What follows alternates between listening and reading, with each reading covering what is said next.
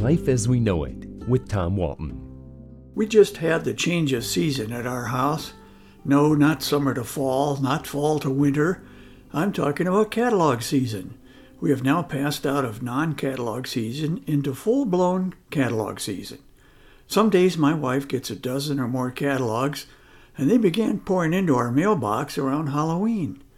She'll wait for the mailman and head straight for the box when he's gone. She'll lug an armload of catalogs into the house and giddily announce, We got a lot of mail today.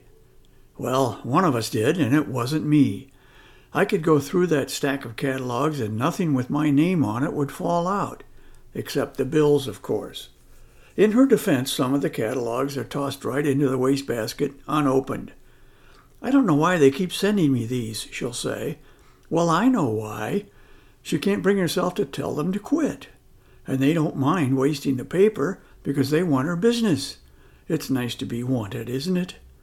Some of the catalogs are selling edibles, things like exotic chocolates, jams and jellies, even apples and oranges. Harry and David, you got a lot of nerve.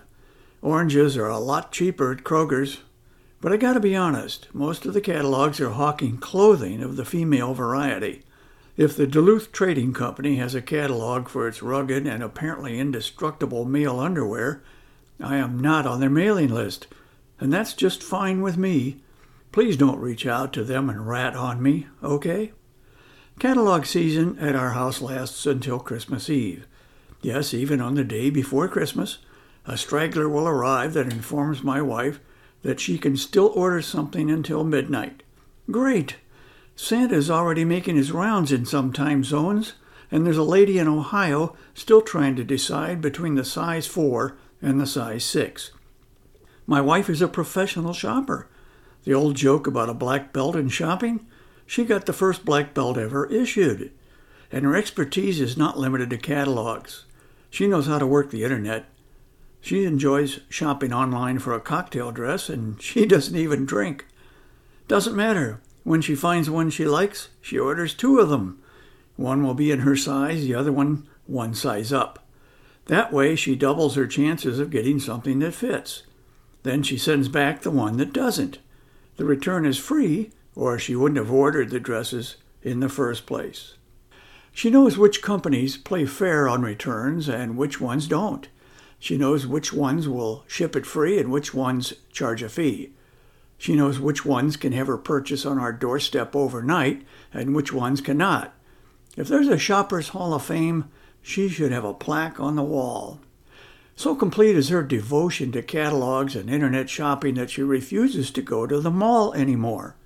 Back in the day, we would venture to the mall, wander through the stores, and even sit down in the food court for lunch.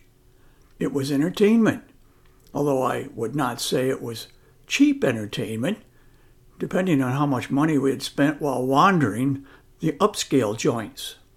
Such is life for the post pandemic shopper. Gotta go now.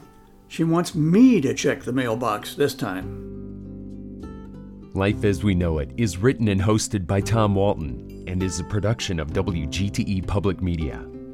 Life as We Know It with Tom Walton can be heard on WGTE FM 91 every Monday afternoon during All Things Considered at 5:44 p.m. or hear past episodes at wgte.org/life.